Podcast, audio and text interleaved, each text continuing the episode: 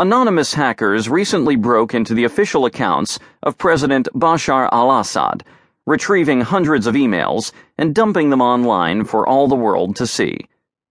Among the embarrassing revelations, while you might expect the ruthless dictator to have ironclad online